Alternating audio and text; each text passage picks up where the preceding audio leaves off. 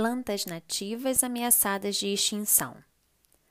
Como acontece com alguns animais, certas plantas da flora brasileira que nascem espontaneamente no ambiente estão ameaçadas de extinção.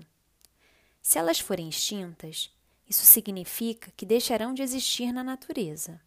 O mogno é um exemplo de árvore brasileira ameaçada de extinção.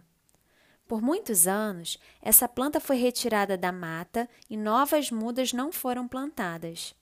O jacarandá da Bahia e a cerejeira também são árvores ameaçadas de extinção.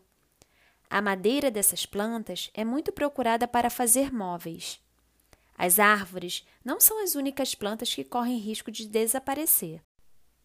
Certas orquídeas são retiradas das matas para ser vendidas para ornamentação. As flores das sempre-vivas são coletadas para fazer enfeites e arranjos decorativos. Proteção às plantas ameaçadas. Existem leis de proteção à flora. Mesmo assim, muitas áreas são desmatadas e plantas são retiradas ilegalmente. Isso pode causar a extinção de determinadas plantas e também de animais.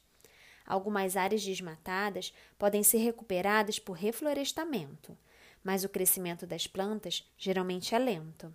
Assim, as áreas reflorestadas demoram muitos anos para ficarem parecidas com o que eram antes do desmatamento. Reflorestamento plantio de novas árvores para recuperar uma área desmatada.